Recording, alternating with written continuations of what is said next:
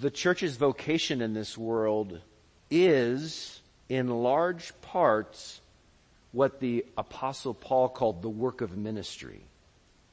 The work of ministry. As we continue to think about this work of ministry, having begun last week, as we continue to think about this work of ministry, um, building on that foundation of Jesus when he called his first disciples in Mark chapter 1 verse 17, building on that, the question for us this morning is fairly straightforward. After calling them, by what methods and means did Jesus turn those fishermen into fishers of men? Let me say that again. The question before us this morning is fairly straightforward. By what methods and means did Jesus turn those fishermen into fishers of men? This is, this is foundationally important to us, isn't it? We're asking questions about the work of Christ, the work of ministry. We want to understand that now for our day uh, as well. Did he, we might ask, did he try to organize as many large scale training events as he could all over the Roman world? And then once there, pass along a seven step method to as many people as he could? Was that his approach? Did he establish a training institute in hustling, bustling Jerusalem? A training institute through which people could earn that fishing for men degree, right? FMD, or I don't know what it would be, a BS and a BS and F fishing for FM. I don't know what it would be. Did he do that? Maybe he just gave a scroll, right? He composed a scroll and he gave them a scroll containing all of his key principles, all of his key practices for kingdom life. Then he encouraged them to master that content and pass that scroll along to somebody else. Was that his approach? Just how did Jesus actually take fishermen and make them fishers of men? Or to use language from the Great Commission in Matthew chapter 28, how did Jesus make disciples who would themselves make disciples? How did he do that? Keep that question in mind. Let's return to Mark's gospel. This time we're in chapter 3, as I mentioned before. We'll be looking in, we'll be zeroing in on verses 13 through 15. So after a couple chapters worth of details, we're moving from chapter 1 to chapter 3. After a couple chapters worth of details about Jesus' ministry of preaching, his ministry of healing and casting out demons, this is what we read in verse 13 about Jesus and the group that was following him. Verse 13, and he went up on the mountain and he called to him those whom he desired and they came to him.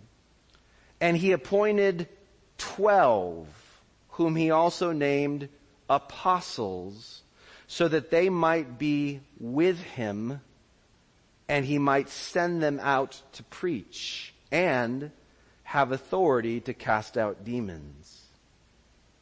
Now, the first thing I hope that you'll notice here is the same pattern is present from the calling of Mark chapter 1 lordship, discipleship, and partnership. Do you see that? That same pattern is there. Lordship, discipleship, and partnership. First of all, the Lord Jesus issues another calling to a select group, 12 men to be exact, from among all his disciples. There's plenty of clues in this context and even from the sense of it here that he had to call specific specifically 12 men from a, another group that was following him. And there's clues other places, like I said, that we'll see that there was a, a, a larger group that was following him, a larger group of disciples. So he calls 12 out, right? The Lord Jesus does this. And what does he do? He appoints them as apostles. Take that little word P-O-S-T, post in there. Apostles. Take that word post and think about the idea of something being sent, like at the post office. That idea of sending is what is essential to this word apostles. But more so than that, these who are sent, those who are sent, they are sent as authorized delegates. They're authorized by the Lord. They are official messengers. Again, all of this is pointing back to the identity of Jesus. He is the Lord Jesus. He calls, He selects, He appoints these official, these authorized delegates known as apostles. Second, these men are appointed to be with Jesus. Remember that second idea of discipleship, lordship, discipleship. These men are appointed to be with Jesus. Now, many people were with Jesus. Some were spectators who followed him around. Some were followers. Many people were with Jesus throughout his ministry, so this with must mean something else. And that's an issue we'll just revisit in a moment here. Third, these men are also appointed so that Jesus, verse 14, might send them out to preach and to heal. That is to do the very same things he's been doing up to this point in Mark. Now, were these the only guys who were sent out? No, we know from the Gospel of Luke that there were also at least 72 others who were sent out to do this same exact work. So this is just not apostolic work. There are 72 others who did this, and we can find traces of, of other indications where the disciples, other disciples are ministering to others. So again, the pattern is here. Lordship, discipleship, and partnership. Now, though these men are appointed right here in chapter 3 in this gospel account, in Mark's gospel, they are not actually sent out until Mark chapter 6. That's interesting, isn't it? They're appointed here in Mark chapter 3. They're not sent out until Mark chapter 6 verse 7. So remember that invitation from Mark 1:17. We'll put it on the screen here for you. Remember the invitation. Follow me and I will make you become fishers of men. Remember that call.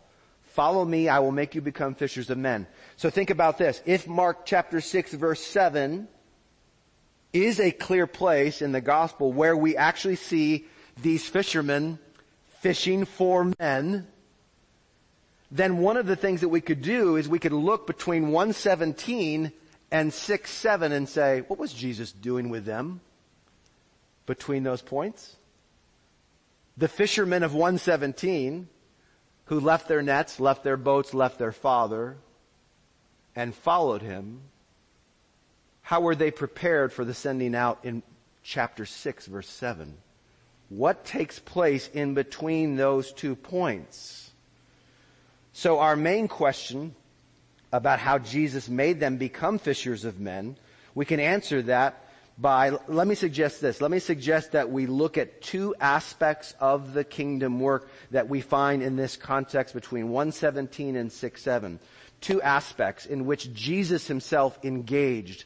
Take a look here on the screen. First of all, let's think about where the work of ministry takes place. And second, let's think about how this work of ministry takes place. With eyes on Jesus, let's watch and see where does the work of ministry take place and how does this work of ministry take place. So first, what does Mark tell us about where this took place in terms of Jesus' ministry? Well, let me give you three contexts, okay? The first context that's obvious from this gospel, and you know this if you just casually even read the gospel, the first context that's obvious from this gospel is a large circle of public ministry. Think of it as a circle, right? A big circle. This is his public ministry. Again, if we just narrow the search range between 117, chapter 1 verse 17 and chapter 6 verse 7, Mark mentions Jesus ministering among the crowds 15 times just in those verses, 15 times. He's also teaching in that context. He's healing in that context. He's casting out demons in that context. He's also described as teaching and healing in the synagogue on a regular basis. In the synagogue. Now you can go today and you can walk through, I believe, the remains of the synagogue in Capernaum. It's been uncovered you can walk in that space where Jesus would have often taught in the synagogue. Chapter 1 verse 21, chapter 1 verse 39, chapter 3 verse 1, chapter 6 verse 2. These are these larger circles in which Jesus Christ was ministering, carrying out the work of ministry. But our main text is a good example of how Jesus was also shrinking his focus to a not as large context. He's shrinking his focus to more of a mid-sized circle of which these 12 men were a part. You see, not only were new disciples drawn from that larger circle of public ministry, people would hear the message of the kingdom. They would see Jesus working miracles and they would want to follow. They would want to, they would want to learn more about Jesus. They would want to listen and find out and discover more about what he was declaring to them about this new life in the kingdom, about the love of God, about forgiveness from God. New disciples would be drawn in through that larger circle, that larger circle of public ministry. But not only were they drawn in, new disciples, but oftentimes this not as large group, this mid-sized circle of ministry was also instructed through that crowd or synagogue ministry. Like these 12 guys, they would listen to what he was teaching. The Sermon on the Mount's a perfect example of this. We know there were many, many, many people listening to the Sermon on the Mount, but it says that he sat down among the crowds and he turned to his disciples and said, blessed are the poor in spirit, or whatever the first one is. I'm forgetting what it is. But he began those, what we call beatitudes, right? Looking at his disciples, but he's there in the midst of the crowd. So we see the kind of connection between these kinds of circles. But look with me at chapter 4 verse 10. It may be across the page for you. You may have to flip a page. You may have to scroll down just a tad to see in chapter 4, four sorry, chapter 4 verse 10, chapter 4 verse 10, that verse reveals what it reveals here about his instruction. It says that when he was alone, when Jesus was alone, well we know if we go on to read he's not alone. What does that alone mean? It means that when he was not with the crowd, he wasn't in that public setting anymore. Those around him with the twelve, there's one of those clues that his group of disciples was larger. Those around him with the twelve, what did they do? It says that they asked him about the parables he was teaching in the larger circle. So when they're there with him, away from the crowd, they're asking him about what's happened, what was happening in the larger circle. So in addition to the others mentioned here with the twelve, notice there's a new layer of instruction taking place. This smaller, mid-sized kind of group. Finally, we could say, in terms of where this work took place, now let me mention something about the second size, that mid-sized group. So much of the Gospels, I think you know, when you read through the Gospels, so much of the Gospels takes place with that mid-sized group. So much of what you read there, really the majority of what you're reading with Jesus are those things taking place in that kind of medium-sized circle of people that were around Jesus. But finally, in terms of where this work took place, there are clues in this section even in our main context here, our main verses, chapter 3 verses 13 through 15, that Jesus also regularly ministered to an even smaller circle. Now where are the clues in our main text here? Well notice this. Notice that only three of these men, if you drop down to verse 16 in chapter 3, verses 16 through 19, do you see what you find there in 16 through 19? You find a list of the twelve, the names of the twelve apostles, right? Those who were, men who were appointed as apostles. Now notice in that list that, that, notice who here is given nicknames by Jesus. Verse 16. Simon to whom he gave the name Peter, James the son of Zebedee and John the brother of James, to whom he gave the name Boanerges that is sons of thunder in Aramaic.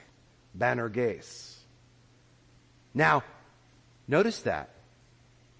Of all the names listed there, there are three to whom Jesus gave nicknames, And three of those are three of the four that he called as, who were the fishermen from chapter one, right? Now, that may be nothing more than just a curiosity until you read in chapter 5 verse 37 that when he went to raise up the dead daughter of the synagogue leader Jairus, it says this, he allowed no one to follow him except Peter and James and John, the brother of James. That's it. Now you might think, okay, that's a coincidence, but no. In chapter 9, only those three men will witness the transfiguration of Christ. Oh, wait a minute. We've got a little bit of a pattern here. Yeah, because in chapter 14, verse 33, only these three men are taken deeper into Gethsemane to pray nearest to Jesus.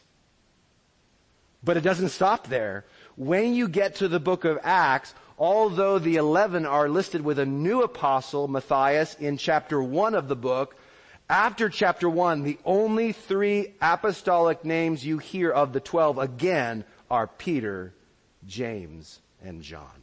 That's it. You never hear again ever about the other apostles. Of the twelve, the original ones. Of course, we know Paul shows up as an apostle, appointed such by the risen Lord Jesus. But this is that smaller circle that Jesus seemed to be working with from among that medium-sized group, you know. This is where we see that kind of evidence of that. Okay, so, so, so, so why might it be important to point out those different contexts? How could that be helpful to us? Why is that even critical? Why is that important, these circles? Well, I think uh, we can answer that by second thinking through what Mark tells us about how the work of ministry took place. We talked a little bit about evidence of where the work of ministry was taking place in Jesus' ministry, right? But how did that work actually take place? As I mentioned, unsurprisingly, we regularly read in this section that Jesus was preaching and teaching wherever he went. He was preaching and teaching wherever he went. And, and, we, we need to emphasize this. Some people will say, look all the miracles Jesus was doing. We should do those miracles today. Once you understand the, the flow of scripture, you understand that the miracles were always testifying to the word that was preached. They were always pointing back to the identity of Jesus and the validity of what he was saying. Even in the book of Acts, it says that signs and wonders were being performed through the apostles' hands that would bear witness to the word they were preaching. So, and Jesus said, Let us leave this place. I want to go and teach and preach to more villages. That's why I've come. I've come to do that, to teach and preach about the kingdom of God. So that is central to what's happening here. Of course, teaching is always central to the work of making or training disciples, right? Just when you use the word teacher and disciple, right, you, you automatically thinking about this kind of instruction. So this is not surprising that we see Jesus preaching and teaching. But the statement from chapter 4 verse 10 that you looked at with me, it highlights the difference between his public and his private instruction. And, and, if you look back over to chapter 4, or maybe you're still there, and drop down to verse 34, 434 confirms the very thing that I'm saying. It says this in summary. He did not speak to them. Who is that? The crowd. He did not speak to the crowd without a parable, but privately to his own disciples in that not as large circle, he explained everything. Do you see the difference there between the larger circle and that kind of not as large circle? what's taking place differently in terms of ministry here by Jesus, he's able to actually explain and go, go into more depth with this smaller group. So again, he was shrinking his focus. But why was he doing that? Why was he doing that? Well, remember that small phrase from our main texts in, in Mark chapter 3 verses 13 through 15. Remember that small phrase from specifically verse 14 of chapter 3. These 12 men were appointed so that they might be with him. So that they might be with him.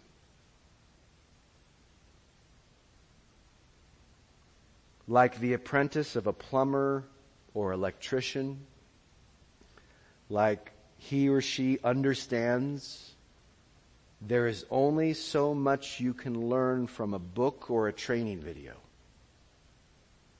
Does that make sense? I think we know that. There is only so much that you can learn in that way. Such apprentices must learn that work as that work is being done. We know this. As that work is being done in the field, as they are with, as they are with the skilled and experienced technician who's training them. These disciples learned the work of ministry as they walked with Jesus and as they watched Jesus doing the work of ministry.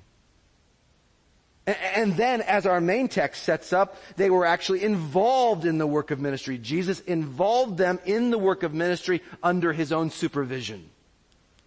And when they came back from that mission that they were on in chapter 6, they could debrief with Jesus. Right? This gospel doesn't record it, but later another gospel says, uh, Lord, Lord, they came back. Even the demons are subject to us in your name. And he said, whoa, settle down. Settle down. I know that's cool. But you know what's cooler? That your names are written in heaven. That's what's more wonderful. Do you understand? That's what's more wonderful of what it means about where your ministry, what it means about how you've connected with the king, how you are in the kingdom, how you are doing the work of the kingdom. So we see all of that taking place here as they are with him as they are with him. Think about these ideas, these same ideas, as you listen to these well-known words of Jesus from yet another of the Gospels. Take a look on the screen.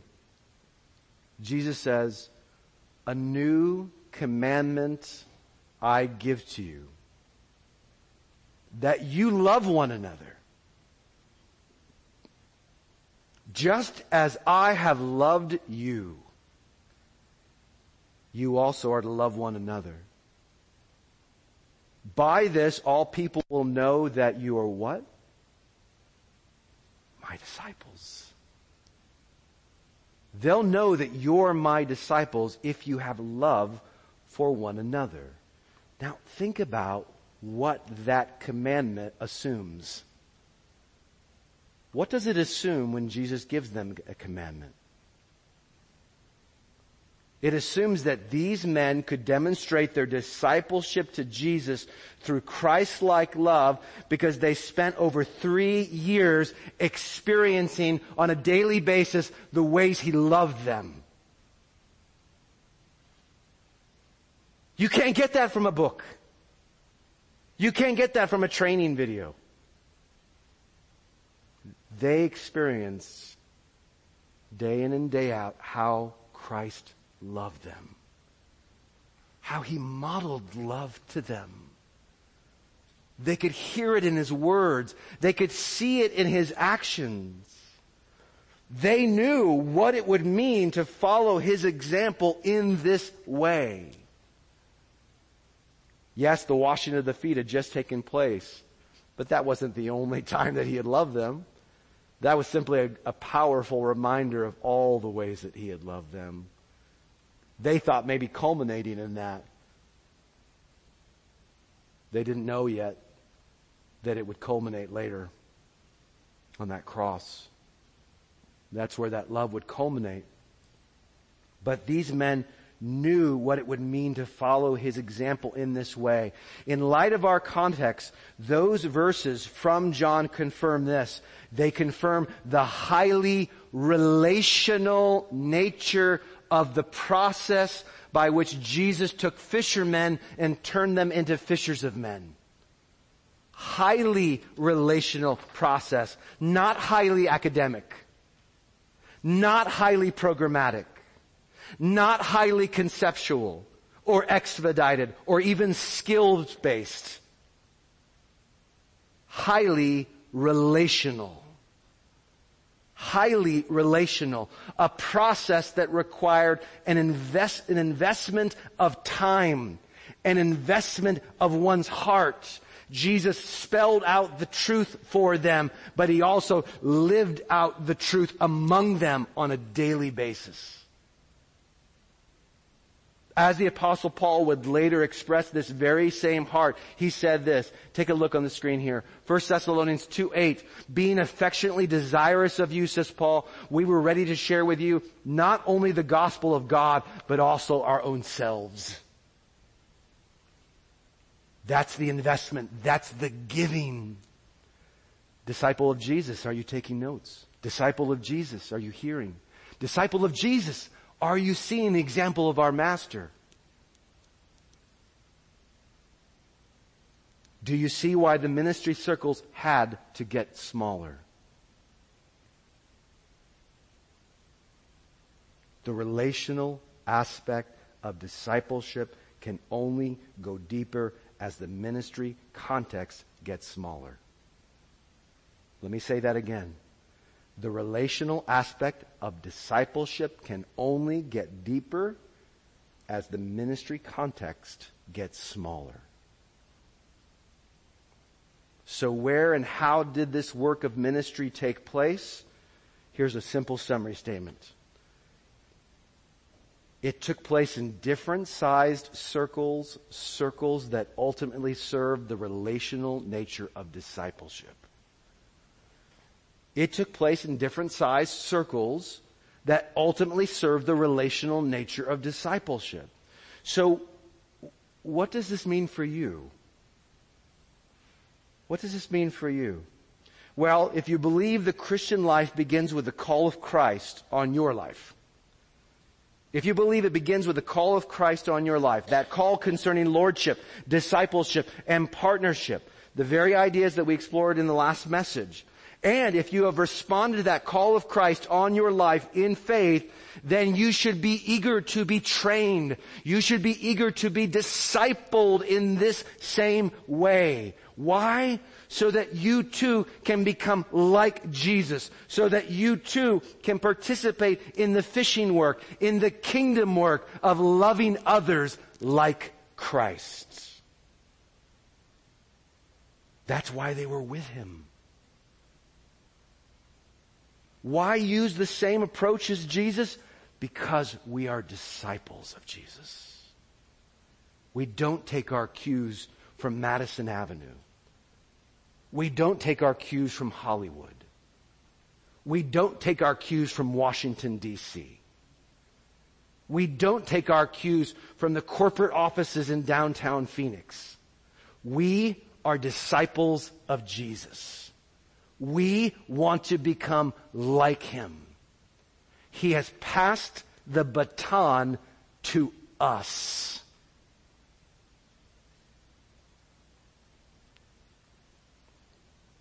Think about this. What would have come to mind for those first disciples when they heard on the mountain the commissioning of Matthew 28, 19? Take a look on the screen. Go and make disciples. That's what Jesus, how he commissioned them. What would they have thought of when they heard those words? How could they not think of the way Jesus had made disciples of them? How would they even fill out that, fill out that phrase, make disciples? Make, well, Jesus, are you going to give us some, come on, Jesus, give us a little layout here of how, what's the process? What's the steps to make disciples? They didn't need that because they had just lived it. He had made disciples of them and so they understood that. He knew that they knew that.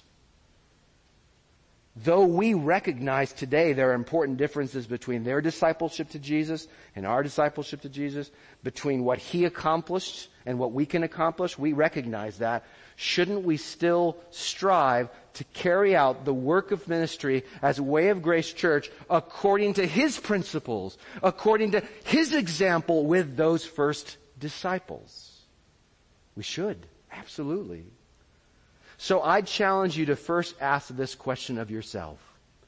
Am I today being conformed to Jesus and prepared by Jesus in the same kinds of diverse and relational circles as those first disciples? Is that how you're being discipled? Is that how you're being conformed to and prepared by Jesus for the work of ministry? The second question to ask yourself is this. Am I today seeking to partner with Jesus because of the call of Christ in my life? Follow me and I will make you fishers of men. Uh, love your neighbor as yourself. And when there's other calls that we could grab onto and they all kind of point in the same direction. Am I today seeking to partner with Jesus in the work of ministry in those very same circles? Am I doing that? Are you doing that? Are we as disciples doing this? You see, in all of this, asking these kinds of questions, there's so much to think about, process, kind of wrestle with, to ask more questions. But in all of this, we should not and we cannot drift from that powerful and that precious tiny phrase in chapter 3 verse 14. It said, so that they might be with him so that they might be with him. Brother, sister, doesn't this apply to us as well? Doesn't this apply to us as well? Yeah, no, I know none of us were, are able to actually go back in time. We weren't the ones invited to physically approach Jesus on that hill or mountain when he appointed those men as apostles. I get that though we are no longer able to physically travel with Him, to be in spatial proximity to Him, though we are no longer able to witness His kingdom work, to hear His kingdom message with these eyes and these ears, Jesus Christ did something stunning. He did something staggering for His people so that they might be with Him. That He might be with you. I love the way Paul summed it up. Take a look on the screen. This is again to the Thessalonians. He said, for God has not destined us for wrath. We could stop there and it would be, have a party, right? Wouldn't that be beautiful? For God has not destined us for wrath, but to do what? To obtain salvation, deliverance, rescue through our Lord Jesus Christ, who died for us. So that whether we are awake or asleep, alive, he, alive in the world or d- dead in the world, we've died, whether we are either one of those, we might live with Him. With Him.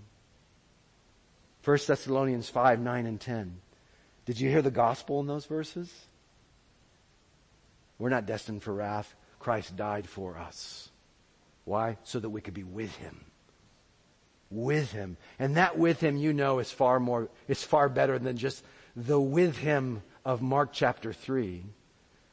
Now that Mark chapter 3 with Him with those 12 men, it was leading to this with Him, wasn't it? It was growing into this with Him. But that with Him was just that rabbi-disciple relationship, uh, in, even in that kind of closer circle. But remember, not even the 12 had, there was the three that really had more of kind of the intense time. We're learning so much from Jesus in the way that he approached those things, the way that he did those things. But it was leading to this with him because it was leading to the cross and the empty tomb. And Christ died that we might be with him. Well, Pastor Bryce, those verses you're giving us are pointing to the future. They're right. You are. You're right. They are pointing to the future. What about today? Well, just as Jesus reassured those first disciples in light of the cross, in light of the empty tomb, he also reassures every disciple who gives himself or herself to the work of ministry. How does he do that? Just go back to Matthew 28. Let's cling to those final words in Matthew 28. This is what it says. He says, and behold, I am with you. I am with you. Yeah, it started with the 12 that they might be with him. But it culminates with us, the church, that I might be with you. I will be with you always to the end of the age. Nothing can change that. Nothing can take him away from us. He is always with his people. Most apprenticeships right? Most apprenticeships end with a knowledge and or skills transfer. I've learned what I need to do. I can do now what the one teaching me is doing. Cut me loose. I'm ready to go do it on my own. The wonderful, the glorious thing about Christian discipleship is that we must never forget that the lordship, the discipleship, the partnership that we've talked about, that we've studied, are not ultimately about the work of ministry. They are about the one who works in our ministry. That's what it's all about. Him. And we're never cut loose. Wonderfully, we're never cut loose from Jesus. It's not about a knowledge and skills transfer. Oh, absolutely. We want to grow to become more like Christ, don't we? But we never want to be cut loose from Him. He's always leading us. We're always growing as His students. We're always learning from Him how to love God with our heart, soul, mind, and strength, how to love our neighbor as ourselves. And we do that best by fulfilling the work, by bringing the most glory to God and loving people best by bringing the gospel to them, by discipling them and growing them up in the very thing, the baton that was passed from Him to us. The whole goal of this ministry, work of ministry is Jesus Christ. The whole goal is simply to be with Him. And we want more and more people with Him. Don't we? We want to help each other grow in being with Him and experiencing that more fully. So let's pray this morning. Let's pray in light of His calling. Let's pray in light of His example to us. And let's pray with the reassurance that He gave us.